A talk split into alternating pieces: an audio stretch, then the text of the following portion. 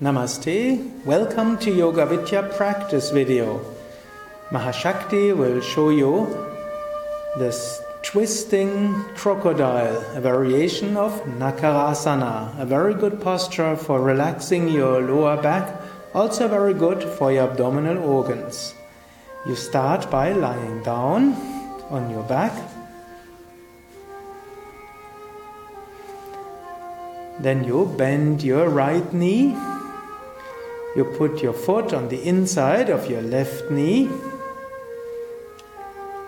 And then you put your right knee to the left. You lift up your hip at the same time. And you keep your shoulder close to the floor or even on the floor.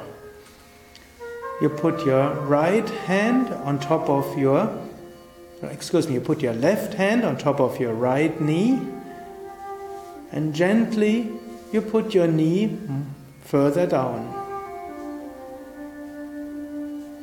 You breathe deeply, and with each breath, your abdominal organs get a good massage.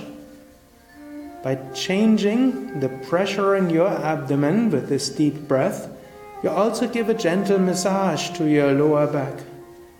Also, you release tensions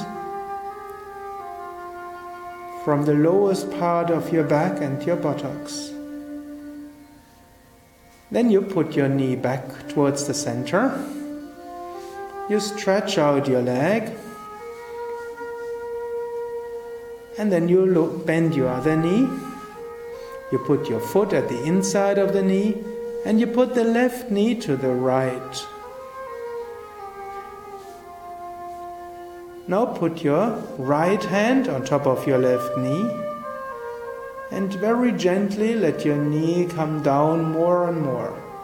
You don't use much force, you do it by relaxing, by breathing. This way, gently, you release tensions, gently, you increase the massage in your abdominal organs. Gently, you get more energy from your abdomen and your pelvic area.